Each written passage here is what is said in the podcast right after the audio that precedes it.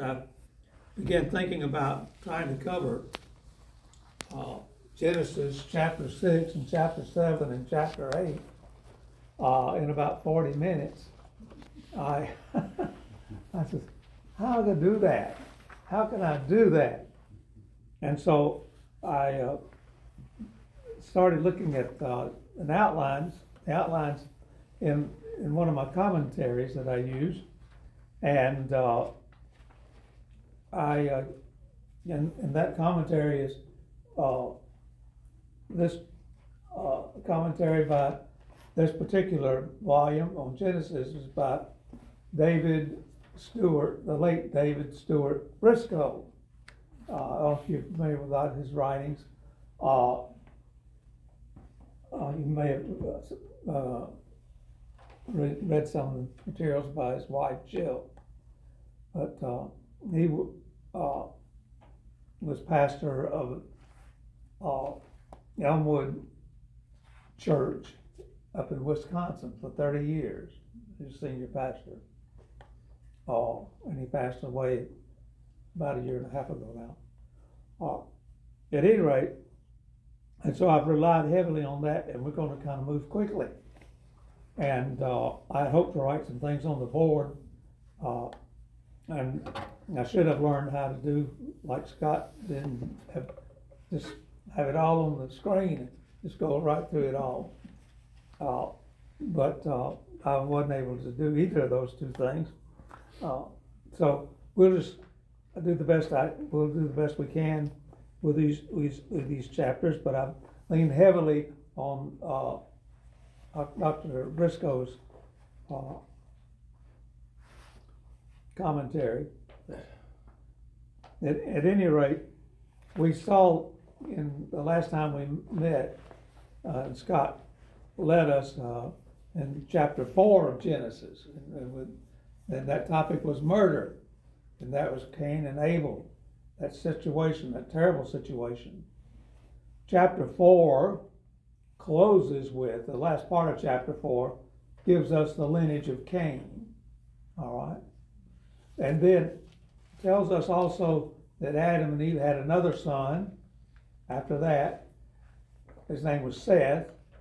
And then chapter five contains the lineage, if you will, of uh, all the begats of, of Cain, of, of Seth, excuse me, of Seth. Uh, and, and a lot of people say, well, you know, it tells, it tells us, and if you look at your Bibles, you'll see this, how, how old the different people were and all, and, and they said, and so and so lived so, so many years, and not just fifty years, five hundred years, and died. So and so lived so and so, so many years, and he died. And, and people start adding up all these things, and they says, well, you know what? All this is true. Then we know pretty much when God created the earth. Because we could work backwards for these particular years, uh, th- thousands of years. They all add up though. So, and you can get there, well, except, unfortunately, in these family histories, some generations are skipped. In other words, so and so fathered so and so. Well, fathered so and so might be he was the grandfather or the great grandfather. That that's the line, and so a lot there are gaps in there, like that. We don't know, but for some reason, the Holy Spirit led Moses to write this, and he wrote down these particular lineages, and that kind of gives us a a, a thought process of where we are. All right, so we don't, but we don't know year, you know, time wise. We we know relative to people, but we don't know relative to calendar. And so it, it's, uh, makes some interesting. Now, some people who are very conservative, who are very dogmatic about the scriptures and very literal about the scripture, scriptures don't agree with that. And they say, oh, we know this total time given there in these lineages, family trees is sixteen hundred and fifty-two years or something like that. And, and so, but uh, nevertheless, there are some uh, uh, gaps in there. So, so what we're going to do, we're going to start today with chapter, uh, chapter six and seven, and uh, and and then and that really is the topic of ju- judgment. Judgment's going to come uh, for all sins, and then get to chapter eight, and restoration awaits those who trust God. And so, uh, Dr. Briscoe's uh, commentary entitles chapter six, his heading for that is the character of God. The emphasis in that particular thing is not on a man named Noah, but is rather is on God as he sees it. And he talks about God's principles as outlined in chapter six. And what he's talking about there, these principles are the principles of the God's principles, principles of existence, because uh, everything everything exists as God chooses and survives only as He determines determines it. And then there's the principle of dependence, and that means that uh, man functions properly only when he acts in accordance with the mandates of God the Creator. And then there's the principle of consequence. And then that kind of follows, and we understand that because God's commands, you know, cannot be disregarded without impunity. There's going to be consequences uh, for what you do. All right, and so the focus then is on on that, and then we have God's perspective. So if you're looking at chapter six in your Bibles, there is a section of four verses which gain lots of attention from Bible scholars. And it says, When mankind began to multiply on the earth and daughters were born to them, the sons of God saw that the daughters of mankind were beautiful. They took them and, and they and they took any they chose as wives for themselves. And the Lord said, My spirit will not remain with mankind forever, because they are corrupt. Their days will be 120 years. The Nephilim were on the earth both in those days and afterward when the sons of God came to the daughters of mankind who bore children to them. And they were powerful men of old, famous, the famous men. And so, right off the bat, you, have a lot of questions. And our material on LifeWay just skips all of that. Who are these sons of God? Well, I tell you what I think. I think these sons of God, because elsewhere, like in Revelation, it speaks of these as fallen angels. When the devil, Satan, is a fallen angel, when he was kicked out of heaven, the presence of God, Revelation tells us a third uh, of the angels went with him. All right, fell with him. We call them demons, the devil's henchmen and and they became involved. I think what this section really is telling us is that, you know, things went downhill fast after Adam and Eve left the garden. There was the murder, and things just kept getting worse and worse and worse. And this is the way of saying, you know, the demons have infiltrated society. They've infiltrated people, and things are just really getting bad. All right. And so it starts in verse 5. Uh, God's perspective on this, in verse 5, when the Lord saw that human wickedness was widespread on the earth, that every inclination of the human mind was nothing but evil all the time, he, he saw the wickedness, the wickedness of mankind. Uh, also, man's uh, continual evil thoughts, all right, uh, go there. They were just connected. And so if we skip down to verse 11 in chapter 6, we'll find now the earth was corrupt in God's sight. You know, it was just filled with wickedness. Filled with wickedness. And uh, in verse 13, uh, we read, uh, Then God said to Noah, I have decided to put an end to every creature, for the earth is filled with the wickedness, with wickedness because of them. Therefore, I am going to destroy them all along with the earth. Right? So, modern man, the people of our day, uh, either does not believe that God exists, or he believes God is, you know, such a nice guy that he'd not be unkind enough to, to judge anybody or anything. And so that's just wishful thinking, and that really needs to be corrected, of course. Uh, Vance Havner, the old preacher, old country preacher, uh, who's, who's deceased now, but uh, he once said, he says, I was riding along the highway the other day and I saw a sign. It said, dirt for sale. And I said, they ought to hang that over every rack of paper-bound books in the drugstores of America. Not since Manhattan Island was sold for twenty-four dollars has there been so much dirt available for so little money as now. Sin persists. It's just dirt everywhere, all right? Everywhere. And so these people in Noah's day were so wicked that God was bringing judgment. All right? And so we need to be careful.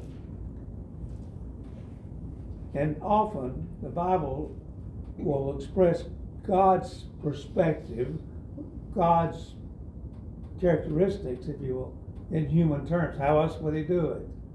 All right? And so that's why it was said God saw these things.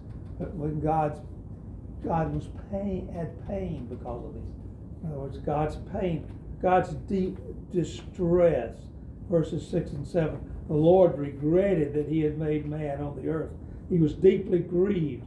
Then the Lord said, I'll wipe away mankind whom I created off the face of the earth, together with the animals, creatures that crawl, and birds of the sky, for I regret that I made them.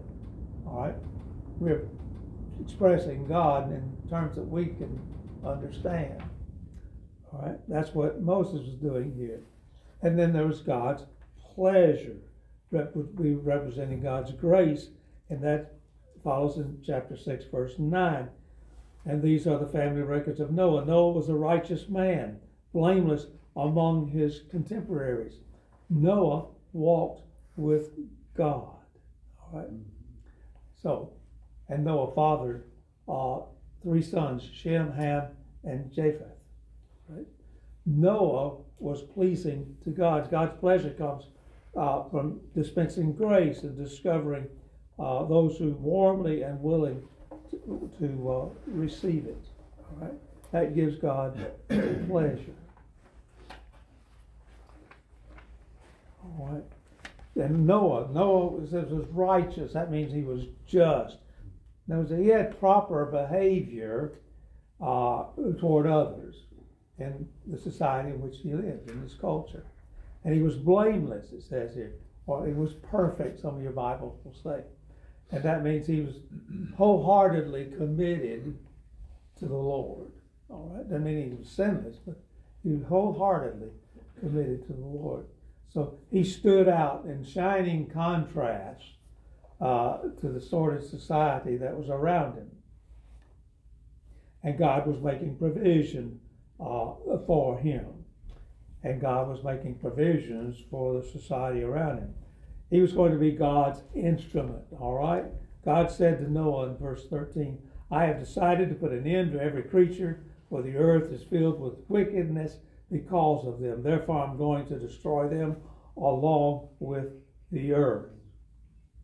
Make yourself an ark of gopher wood. Make rooms in the ark and cover it with pitch inside and outside. And this is how you are to make it. The ark will be 450 feet long, 70 feet wide, and 45 feet high. And that's translated, it's really in cubits, 18 inches about a cubit, you know, here it is. And so uh, this translation puts it in feet for us. And you're to make a roof, finishing the sides of the ark to within 18 inches of the roof. And you are to put a door on the side of the ark, make it with lower, middle, and upper decks. And so God uh, specified for him how to make an ark. Well, what that really means, uh, ark, the word really means a box. It means box. And the only place this word that's used here that for ark is used again when it ta- talks, the Bible talks about Moses uh, being in uh, a basket, you know, as a babe, adrift in the river. Well, that word ark is used there too. It's like a chest, a small chest that you put something in. Well, here it's not just a small; it's a big box. It's a big box, not a ship, it's not a boat. All right. Yes. Is that ark up in Kentucky, is that supposed to be their exact size? That's supposed to be the size. Yes. Okay. If you've been to the Ark, mm-hmm. up and you, you know, it- it's, I do describe it, uh, it's big, mm-hmm. all right? And that's a replica of, of following the specifications, as to be several floors, three floors, a roof, you know, door. Anyway, so that, that's it. Uh, and then God's judgment plan was, he, he said, uh, understand I am bringing a flood, flood waters on the earth to destroy every creature under the heavens with the breath of life in it. Everything on earth is going to perish. But I will establish my covenant with you. You will enter the ark with your sons, your wife, and your sons' wives. All right? And you're also able to bring the ark two of all the living creatures, male and female, to keep them alive with you. All right? Two of everything. All right? And so that was his plan, and that's what he said he was going to do. The ark was going to shelter uh, Noah and his family, uh, all living creatures, male and female, and they would not perish. Uh, and he was going to have to stow away, Noah's going to stow away food, by the way, for everybody, including the animals, to, to sustain him and his family and the animals. So there's a lot to be done. It took a long time to build this. We don't know what gopher wood was. We just don't know what that meant, uh, what type of wood that was. But he was going to pitch it with tar, you know, sap, make it waterproof. So he had all the, the design, he had the specifications all given to him. And we see here God's God's patience, if you will, his patience. Uh, now he could have used a faster way for exacting his judgment, couldn't he? Than this, what he's doing, what he did. Uh, but uh, he enlisted man to be a part of his plan. He could have just sapped everybody but uh, Noah and his family certain animals. But he chose this way. Second Peter uh, two five talks about God's patience. He points out that during the construction activities, Noah was a preacher of righteousness. So God was patient, took his time, and while he, Noah worked, he also had an opportunity to be a preacher. He preached. He preached righteousness. All right. Preached right. First Peter three twenty speaks of God patiently waiting while the ark was being prepared. Uh, God was patient with them, even though Noah preached repentance did not come. Then he had that promise I read. There was a covenant established, a covenant between uh, self and, and Noah. All right. And so a man agrees to abide, abide by the agreement of the, of, of the promise. And we're going to address this again for a, moment in chapter 8, more detail as we look at, uh, and, mo- and in more detail as we look at chapter 9 uh, next week. And so there was a relationship that God was establishing here with Noah. And God's showing himself ready. He's ready to meet people. And he promised that he would be with them. Uh, and so he outlined all the details of behavior that this relationship uh, required. And it was going to be a relationship that was warm uh, and uh, wholesome. And so this theme of a relationship with God, that's present all through the Bible, even through the New Testament, to the New Covenant, uh, which speaks of the blood of Christ, uh, whereby mankind is thoroughly reconciled to God. We're reconciled to God, all right, through the blood of Jesus. And so, moving on to, to chapter seven of, of Genesis, then, uh, in, in chapter seven, we, we learn more about Noah. He was a man of faith. He was a man of faith. All right. Chapter six ends with verse twenty-two. And it says, he, he, that's Noah, did everything that God had commanded him. Noah did everything. Go back into the New Testament, writer of Hebrews in chapters eleven, verse seven, he says, by faith Noah, after he was warned about what was not yet seen and motivated by godly fear, built an ark to deliver his family. By faith, he condemned the world and became an heir of the righteousness that comes by faith. And you know, as you know, chapter eleven is, uh, the writer of Hebrews has a whole hall of fame, if you will, of people of faith. And so Noah was called out in that. Well, as begin chapter seven, we read, Then the Lord said to Noah, Enter the ark, you and all your household, for I have seen that, that you alone are righteous before me in this generation. You are to take with you, and listen, this is different. This is something I have not heard. You are to take with you seven pairs, a male and its female, of all the clean animals, and two of the animals that are not clean, a male and its female, and seven pairs, male and female, of the birds of the sky, in order to keep offspring alive throughout the earth. Seven days from now I will make it rain on the earth forty days and forty nights, and every living thing I have made I will wipe off the face of the earth. And Noah did everything that the Lord commanded him. That's repeating again. Noah did as he was as he was told. All right. And so faith is, is what faith is the response to what's been revealed to you. All right. You, you respond in faith. Noah responded uh, in faith. God told Noah he was going to bring a flood, uh, a huge flood, and Noah believed God. All right. He was told that the end of all flesh was coming. He believed God. I told him to build this gigantic ark, fill it with animals because of the coming destruction, and he believed God. God told him to enter the ark, all his household. What did he do? He did it. He did it. All right. Noah was quite a man. All right. Faith, at the, and, and going back to that seven pairs, I, I, I knew about animals two by two. What does that mean? Clean animals. Well, that's a mystery, if you will. More than likely, more than likely, clean animals available for uh, offering sacrifices.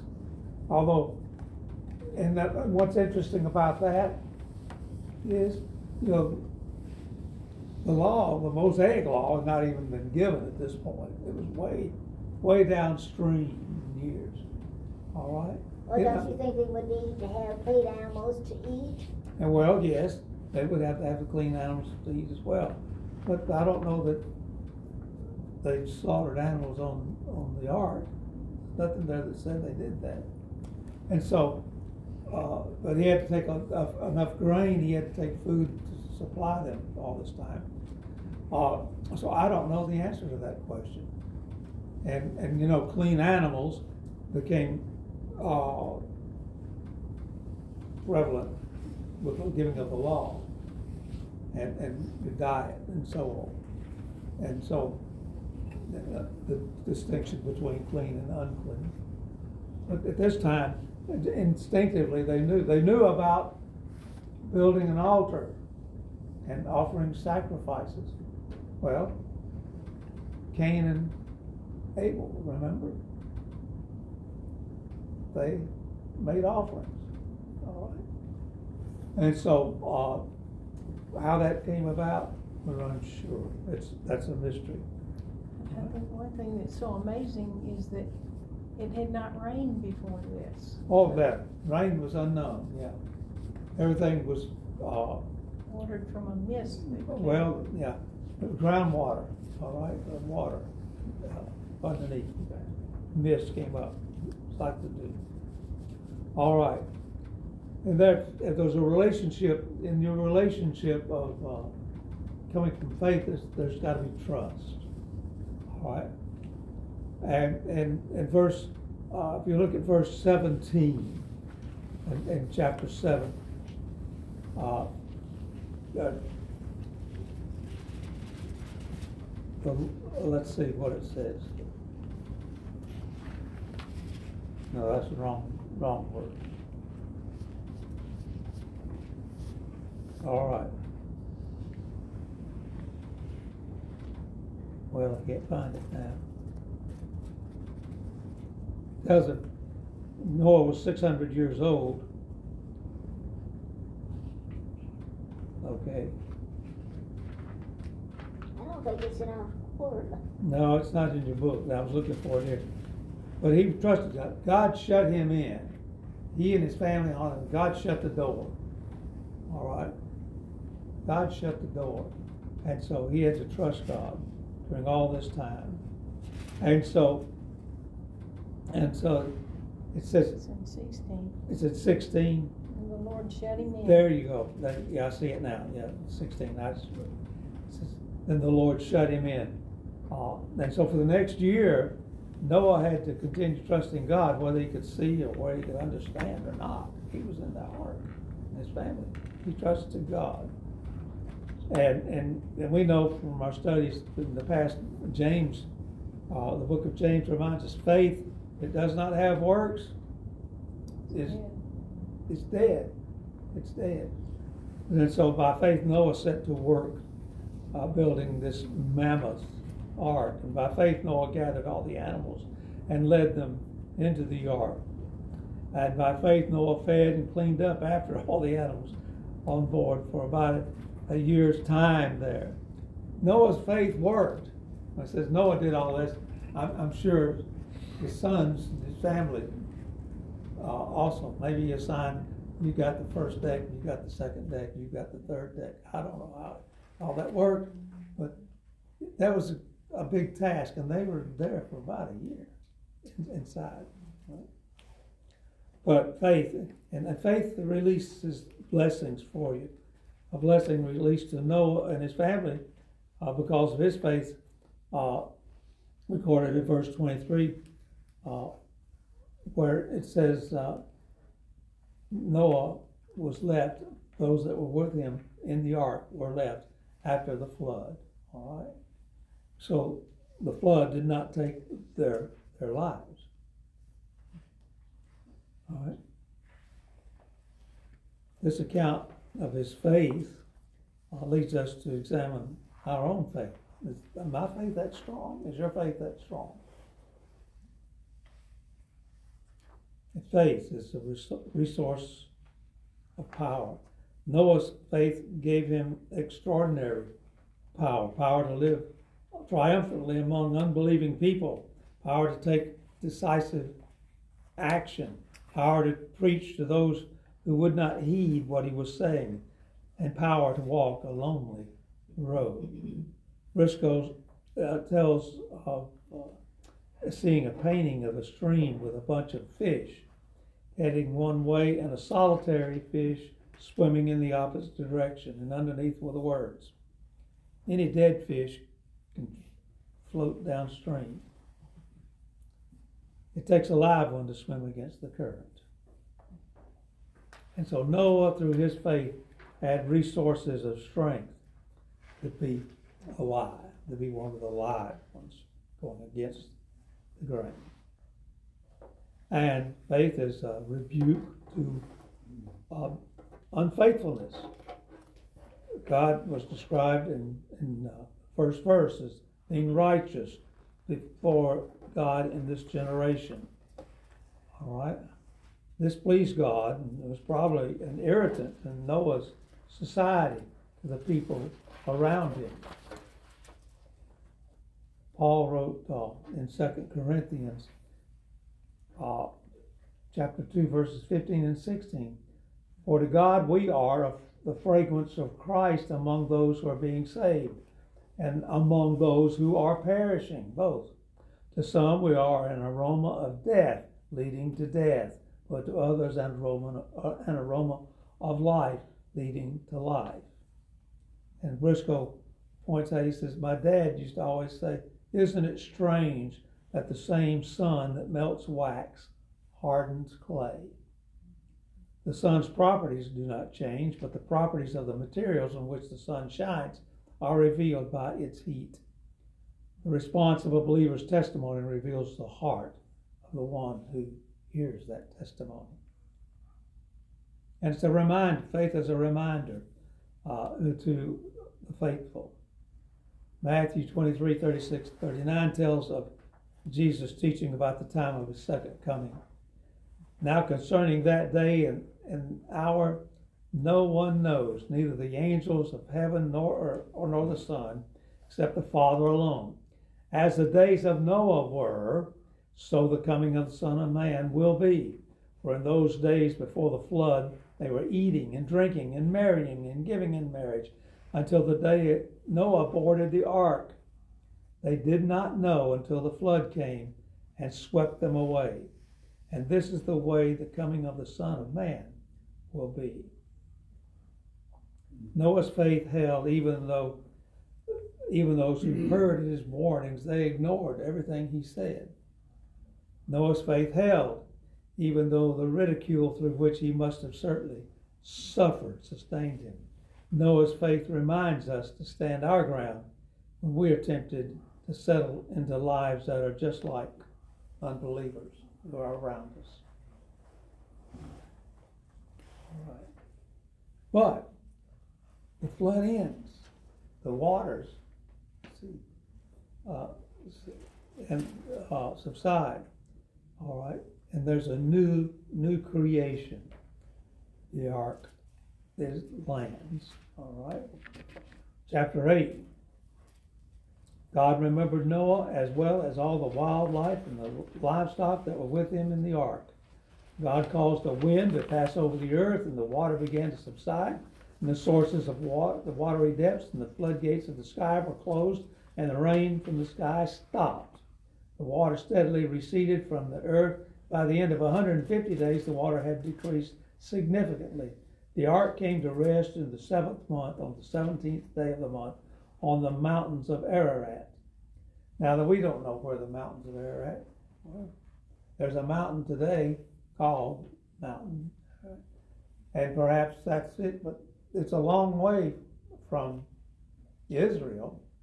It's a long way from the Holy Land. It's up in Turkey, near Turkey, or in Turkey, near, uh, and so, right, there's about seventeen, eh, the Days Mountain, Ararat's about seventeen thousand feet high. All right. There's a, it, that may have been it, but I, I think when it says, it may not be the right thing, right place. All right, chapter eight begins, God remembered. Now, that's just a, a literary device, uh, that means the time had come for what was to follow, all right? What, the time has now come for what was to follow, and this case, uh, the ending of the flood waters. All right, they had been delivered uh, by the intervention of, of God, uh, and beginning with verse five through verse twelve, the water continued to recede, and uh, going on after forty days, Noah opened the window of the ark he had made, and he sent out a raven.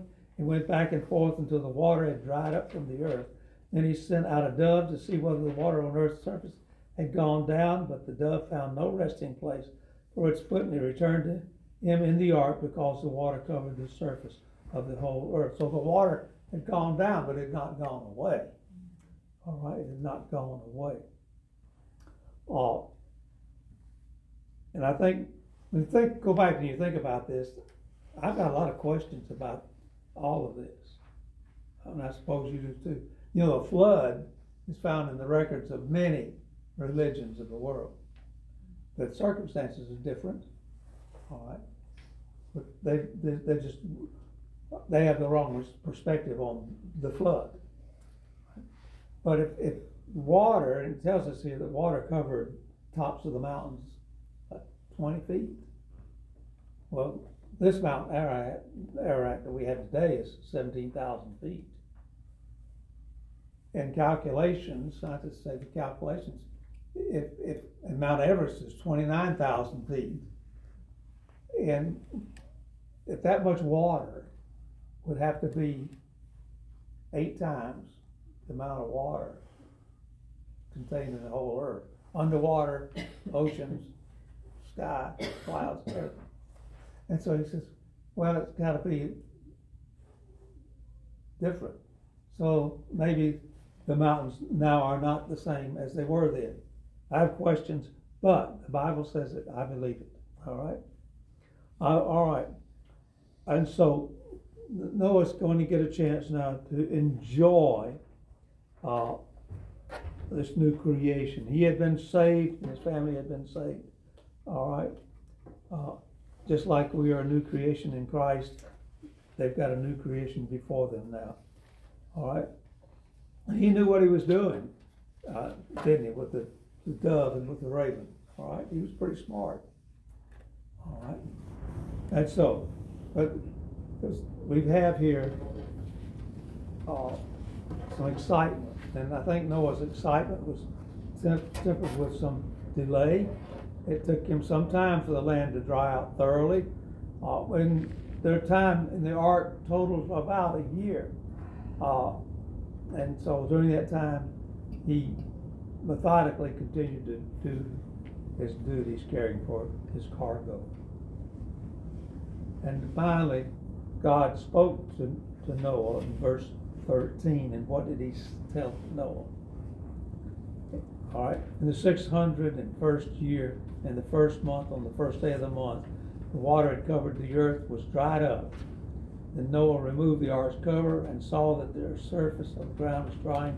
And by the 27th day of the second month, the earth was dried. Then Noah, God spoke to Noah, Come out of the ark, you, your wife, and your sons, and your sons' wives with you. Bring all the animals. All right? Reminds me of Cliff Duvall's comment, and I've shared this with you before. He always said, he had a picture in his office, in his study, of Jesus standing, you know, the, the painting, Jesus standing at the door knocking. There's no latch on the outside, which is always open up your heart and let Jesus in. Cliff Duvall always said, No, I've, I've got another idea. Jesus knocking on the door and he says, Church, time to come out. Come on out. Come on out. Church, come out. All right. And then following, uh, when you, you bring all this out, so Noah, along with his sons, his wife, and his sons' wives came out, and all the animals and the creatures that crawled and all the flying creatures, everything that moves on the earth came out of the ark by their by their families. now then, so his first action once they got out of the ark was what? The Bible tells us It was an act of worship. He built an altar. All right. Noah built an altar to the Lord. He took some of every kind of clean animal and every kind of clean bird and offered burnt offerings on the altar. And so that's why there were more of those. Okay, that's why. All right. And God responded to that. It says, when the Lord smelled, another instance where we uh, uh, put our senses into God's uh, personality. When the Lord smelled the pleasing aroma, he said to himself, I'll never again curse the ground because of human beings, even though the inclination of the human heart is evil from youth onward, and I will never again strike down every living thing as I have done. It was pleasing to himself, God says, and and he said to himself, so this would have been, these phrases would be the Holy Spirit telling Moses how God reacts, how God reacts. Right? When, uh, when, and, and Briscoe writes, uh, about his church in his commentary, especially talks about this, and let me just read that to you. Listen to what he said about his church at that particular time. He says, in recent years, our church has been privileged to work with many hundreds of refugees from the Orient. I've observed there is no standard way in which they respond to their environment. Some appear to be totally overwhelmed by the newness and the strangeness of everything that surrounds them. And I've often wondered if they've been so traumatized by their recent experiences that they felt incapable of making any more changes in their lives. On the other hand, some of them seem to plunge into the new environment with such enthusiasm and, and uh, verve that they appears as if they had been waiting all their lives to grab this opportunity with both hands. The former tend to settle into an ethnic, ethnic ghetto, while the latter branch out into a lifestyle of challenge and a lifestyle of growth. Well, the same thing could have happened to Noah. He could have become so attached to his animals, his way of looking after them, that he declined to step out of the ark when told to. But instead, he obeyed and the new life began.